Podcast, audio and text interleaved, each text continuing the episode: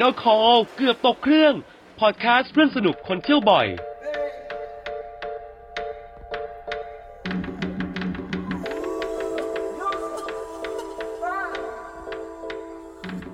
สวัสดีครับ ผมการจมินตาจากเพจการสมิธ .co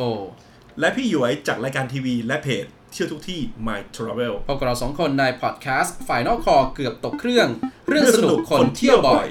Final Call เกือบตกเครื่อง พอดแคสต์เรื่องสนุกคนเที่ยวบ่อย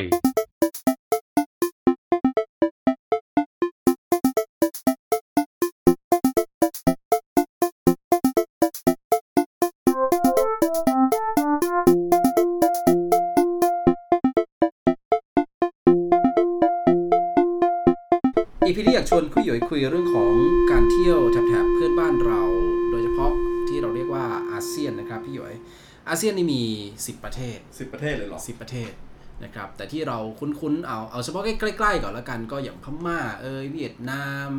ลาว มาเลเซีย ประมาณนี้นะครับบรูไน เอาใกล้ๆก่อน วันนี้อยากจะชวนคุยว่าถ้าสำหรับคนที่อยากจะเที่ยวรอบๆเพื่อนบ้านเรา มีเวลาเที่ยวประมาณสัก 3วันอะเต็มที่สามวันสองคืนเนอะประมาณนั้อ่านประมาณว่าแบบวันหยุดยาวที่มีติดพ่วงสุดเสาร์อาทิตย์อะไรประมาณนั้นอ่านะอ่าจะเที่ยวที่ไหนที่น่าจะลงตัวทั้งในแง่ของการเข้าชมสถานที่เรื่องของประสบการณ์ หรือแม้กระทั่งเรื่องของค่าใช้จ่าย พูดอย่างนี้ถ้าพูดถึงตัวประเทศเพื่อนบ้านเราใน 4 วัน3อ่าประมาณหยุดวันหยุด 3 วันติดกันเนี่ย มันมันไปได้ถึงฮ่องกงมันไปได้ถึงเอ่อจะบางคนไปถึงโอกินาวาไปถึงไต้หวัน แต่ว่าเราขอ scope ที่อาเซียนก่อนเนอะแล้ววันนี้โจทย์ที่อยากจะคุยกันเราอยากจะคุยแบบ ในเชิงของนักท่องเที่ยวอ่าในนักนักท่องเที่ยวที่สนใจในเรื่องนักนักท่องเที่ยวที่สนใจความหลากหลายของสิ่งที่เห็นอืมมากกว่านักท่องเที่ยวที่สนใจในความไลฟ์สไตล์ท่องเที่ยวไลฟ์สไตล์ไลฟ์สไตล์ท่องเที่ยวไลฟ์สไตล์ช้อปปิ้ง ชื่อเมืองที่จะไปเที่ยวเนี่ยอาจจะไม่เด่นอาจจะไม่เด่น อาจจะไม่ใช่เป็น popular choice ของคนที่จะไปเที่ยวอาเซียนกัน วันนี้สามเมืองที่เราจะไปคุย ที่เราจะไปเจาะให้คุณฟังว่า ไปเที่ยวแล้วมีความหลากหลายเนี่ยจะไม่มีตัวเลือกแบบฮานอยครับจะไม่มีตัวเลือกแบบโฮจิมินห์จะไม่มีตัวเลือกแบบกัวลาลัมเปอร์ และที่แน่ๆคือเราจะไม่คุยไม่มีเรื่องสิงคโปร์สิงคโปร์เพราะว่ามันเหมือนกับ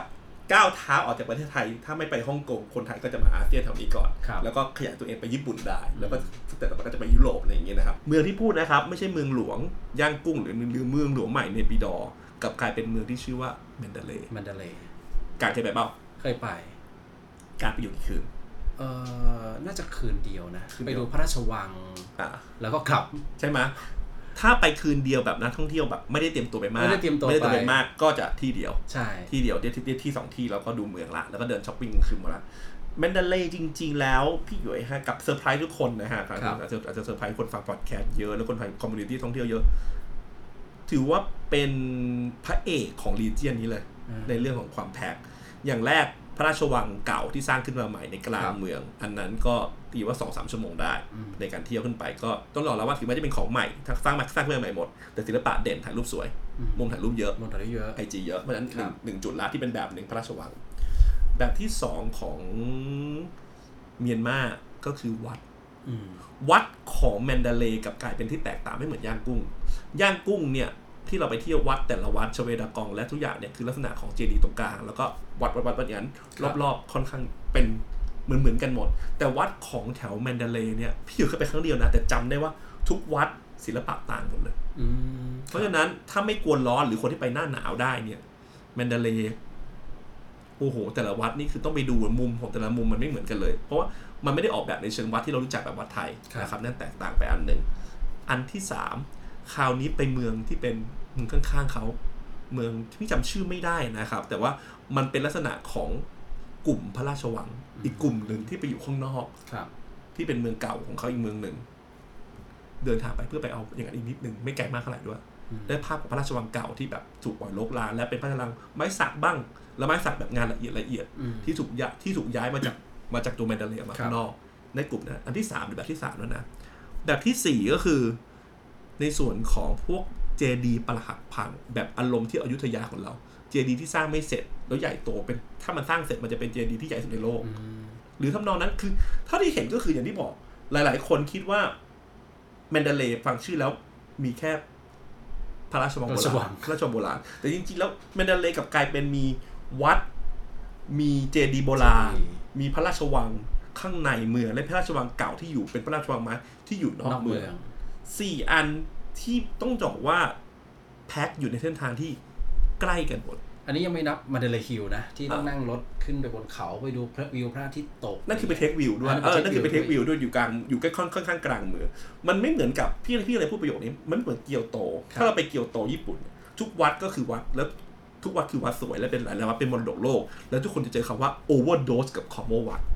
ะว่า เพราะว่าวัดเยอะวัดเยอะมากมาก แล้วมันก็ค่อนข้างคล้ายคลึงกันเออแต่กลับกลายเป็นว่าในการตอนที่พี่หยวนไปแมนเดเลย์ความรู้สึกที่ได้มาคือ เฮ้ยแองเกิลมันเปลี่ยนอ่าแองเกิลของลักษณะการที่อ๋ออันนี้คือซากโบราณ อันนี้คือวัด อันนี้คือพระราชวัง มันค่อนข้างที่จะแตกต่างในการในในในการเรียนรู้ในการครับตั้งคำถามถึงการมีและได้มาและการตกแต่งของเขาว่าเป็นอย่างไรแมนเดเลย์จะเป็นเป็นตัวเป็นตัวเลือกอันหนึ่งที่ค่อนข้างน่าสน อีกจุดหนึ่งบนโลก ไอ้ยบนอาในอาเซียนที่ที่เพิ่งกลับมาและเพิ่งทำรายการมาก็คือประเทศอินโดนีเซียครับแต่กลับไม่พูดบาหลีนะ พี่กลับไม่พูดบาหลีเพราะเดี๋ยวบาหลีคิดว่าหลายๆคนคงจะพร้อมที่จะพูดอยู่แล้วว่ามันมันเยอะมันเดือดอะไรเหมือนกันแต่ว่าบาหลีมันค่อนข้างที่จะต้องใช้เวลาหลายวันในการกระจาย พื้นที่มันไม่ได้แพ็คอยู่ใกล้กันมากเท่าไหร่ อีกอันหนึ่งก็คือของเมืองบันดุงประเทศอินโดนีเซีย บันดุง บันดุงเนี่ยอยู่ใกล้จาการ์ตาขับไปสักประมาณสักร้อยแปดสิบกิโลเมตร ถ้าทางด่วนเสร็จก็น่าใช้เวลาประมาณไม่เกิน2ชั่วโมงครึ่งสามชั่วโมง ปัจจุบันยัง4ี่ห้าชั่วโมงอยู่นะครับค่อนข้างไกล แต่บันดุงเนี่ยเป็นอะไรที่น่าสนใจที่ตัวเมืองเขาเองความที่เคยเป็นเมืองขึ้นของเอ่อเนเธอร์แลนด์ก็ยังมีความเป็นเมืองสวยๆ อาคารสวยๆ และต้นไม้เยอะกลางเมือง แต่รถติดเหมือนเดิมนะครับ อินโดนีเซียเป็นปัญหานี้หนักมาก เสร็จปุ๊บด้านบนของอินโดนีเซียเขาจะแบ่งที่เทียบเป็นข้างบนและข้างล่างของเมืองบันดุง ด้านบนมีพวกสิ่งที่เรียกว่าภูเขาไฟ สวยๆอยู่ต้องขับขึ้นไปดู ด้านล่างจะต้องมีเป็นปากของภูเขาไฟที่มีทะเลสาบสี turquoise อยู่ ที่เที่ยวค่อนข้างที่จะถ้ามีรถขับ บันดุงก็เป็นอีกเมืองหนึ่งที่ประเทศอินโดนีเซียที่ค่อนข้างที่จะน่าสนใจในการมองว่า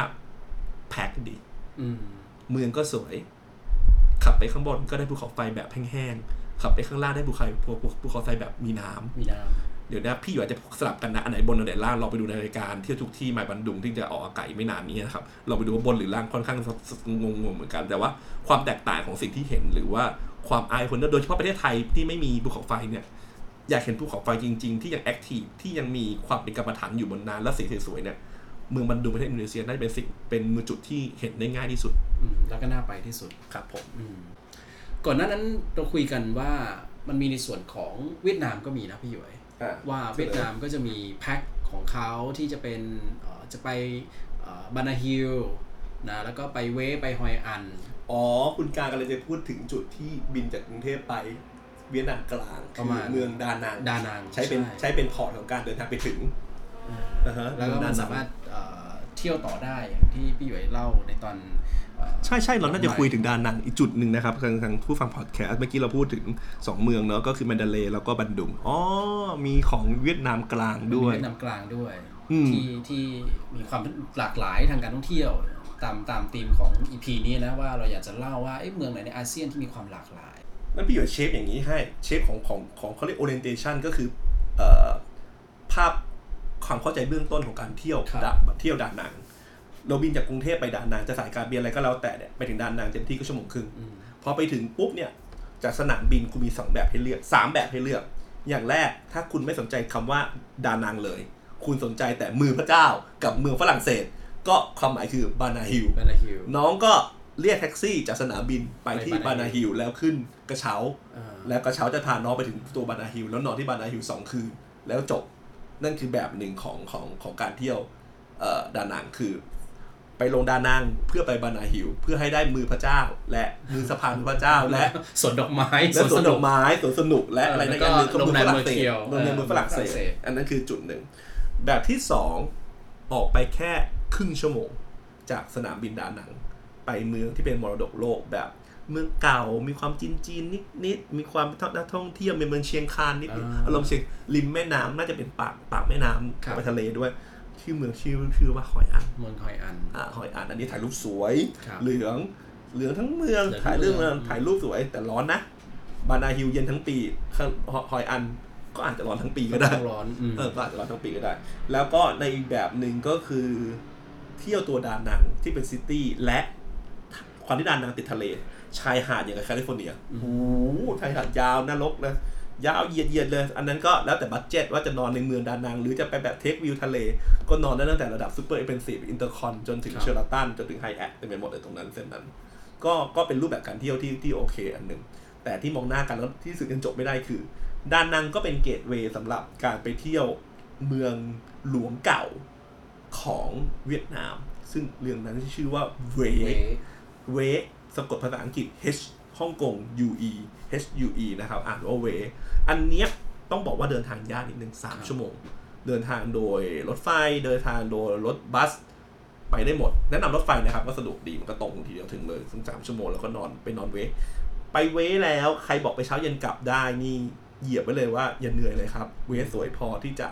มีที่เที่ยวมากค้างคืนสองคืนด้วยซ้ำคือสองคืนพี่ให้สองคืนด้วยครับ เว้ประกอบด้วยวันไหนเรามาคุย EP เวฟกันแต่ว่าเว้ประกอบสั้นๆเลย เว้ประกอบด้วยพระราชวังเก่าเขาเลยครับนะครับ มีความเป็นจีนมากๆ ใครเห็นใครเห็นเอ่อพระเอ่อเทียนอันเหมินใครเห็นเอ่อพระราชวังต้องห้ามของจริงจำลองไซส์เล็กๆมาเนี่ยคือที่นี่มาดูที่เว้มาดูได้มาดูที่เว้ได้สองเว้มี mausoleum คือหลุมศพของกษัตริย์เก่าเขา น่าจะถึงแปดหลุมศพครับ แต่อันที่เป็นไฮไลท์ไฮไลท์มีอยู่3และทั้ง3พี่ยืนยันเลยว่า ถ้าทนร้อนไหว ลุยต้องไปทั้งสามต้องไปทั้งคสารับมอันอืมพี่เดี๋ยวเปรียบเทียบเหมือนกับกรุงโรมของประเทศอิตาลีอ๋อครับ การเคยไปไม่เคยเอาการไม่เคยไปโรมโรมเนี่ยแพ็คแบบนั้นน่ากลัวเหมือนกันโรมไซส์ของกรุงโรมประเทศอิตาลีเนี่ยครับชีคนคนโรมเองใช้ชีวิต ก็อยู่ในนั้นอ่าคนหมายถึงคนโรมปัจจุบันนะไม่ใช่คนโรมสมัยโบราณคนที่เป็นนักเอ่อคนที่อยู่อาศัยในกรุงโรมก็อยู่ในจุดที่เป็นเหมือนมรดกโลกที่เขาเที่ยวเที่ยวๆกันอยู่ตรงนั้นแหละครับเพราะฉะนั้น ไซส์ของเมืองเมืองกรุงโรมเนี่ยมันเป็นทั้ง modern และเป็นทั้งของเก่าจริงที่อยู่ในนั้น พี่เรียงไล่ให้ฟัง เวลาคุณไปโรมเนี่ย คุณจะตั้งแนนตั้งแนนต้องไปคำว่าโคลอสเซียมขึ้นมาก่อนครับซึ่งนั่นคือสิ่งที่เป็นโลกที่ว่าเรียกว่าโรมันต้องไปอะโคลอสเซียมโรมันฟอรัมคือครับภาพเป็นความเป็นโรมันละอืมไม่พอยังมีโบสถ์ซึ่งเป็นโบสถ์โบสถ์สวยๆๆๆๆๆของเขาอีก ซึ่งโบสถ์ของโรมเนี่ยมรดกโลกไม่รู้ ต้องนับว่าเป็นสิบที่เป็นมรดกโลก และทุกอันคือสวยเวอร์หมดครับแม้แต่ค่าข้างนอกดูไม่สวย แต่เข้าไปข้างในก็สวยเวอร์อืมพูดง่ายๆเลยโบสถ์ของโรมเนี่ยถ้าดึงออกมาสักที่หนึ่งเอาไว้ที่โฮจิมินห์ที่เอาไว้ที่อยุอยุธยาโหลด เอาไว้ที่กรุงเทพโบสถ์พวกเนี้ยคือโบสถ์ที่เป็นนักท่องเที่ยวต้องไปต้องไปมองต้องไปเห็น แต่ที่โรมมันคือเยอะมากจนเดินเข้าเดินออกไม่ได้คิดอะไรว่าจะเป็นอีกโบสถ์หนึ่งแค่สวยมันสวยมันสวยมันสวยทุกมันอันสวยไปหมดเออนะครับเมื่อกี้เนี่ยนะโรมันโรม มีช้อปปิ้งไลฟ์สไตล์อีกครับในการช้อปปิ้งของของโรมถนนอะไรนะถนนบันไดสเปน ที่เราที่เราไปช้อปปิ้งกันหรืออะไรพวกเนี้ยช้อปปิ้งได้ และที่สำคัญที่โรมมีและทุกคนลืมเอามาบวกอีกอันหนึ่งคือวาติกันอ๋อโรมมี museum วาติกัน museum ซึ่งมีภาพไมเคิลแองเจโลอยู่บนเพดาน ที่ต้องต่อแถวเข้าไปเข้าไปชม และโรมมีเอ่อเขาเรียกอะไรนะ basilica หรือว่าเป็นโบสถ์ขนาดใหญ่ที่เป็นเข้าได้ไม่เสียตังค์ของวาติกัน ขนาดใหญ่ที่มีโป๊ปอยู่ข้างหน้าตรงนั้นน่ะได้อีกอันหนึ่งเพราะฉะนั้นตัวโรมเองในตัวโรม itself เนี่ยสามารถที่จะมีที่เที่ยวที่ pack pack ๆคุณนอนโรงแรมเดียว แล้วคุณเดินไปเรื่อยๆเนี่ยแต่ละแต่ละที่เนี่ยคุณได้ความเป็นโรมโรมัน คุณได้ความเป็นช้อปปิ้งคุณได้โบสถ์เยอะๆและคุณเดินไปอีกนิดคุณถึงคุณถึงวาติกันอ๋อเพราะฉะนั้นค่อนข้างเปรียบเทียบแบบแบบ extreme case ให้ดูว่าแมนเดเลย์คล้ายๆอย่างนั้นมีหลายๆแบบให้ดูครับเพราะว่าศิลปะมันต่างกันไปในแต่ละมุมโรมมีอย่างนั้นอืม เปรียบเทียบสองอันเนี้ยแล้วไปเปรียบเทียบแตกต่างกัน ถ้าคุณไปเกียวโต ทุกอันคือวัดหมดอืมมันสวยจริง มันไม่มีความหลากหลายมันไม่มีความหลากหลายในสิ่งที่เห็นครับนั่นคือสิ่งที่แมนเดเลย์ค่อนข้างที่จะมีมีมีให้อยู่ โดยสรุปนะก็มีที่เรา pick up มาให้นะว่ามีมัณฑะเลย์มีบันดุง แล้วก็มีแพ็คของเออดานังดานังก็จะมีดานังเว้ฮอยอันเผื่อๆเอาไว้นะแล้วสำหรับ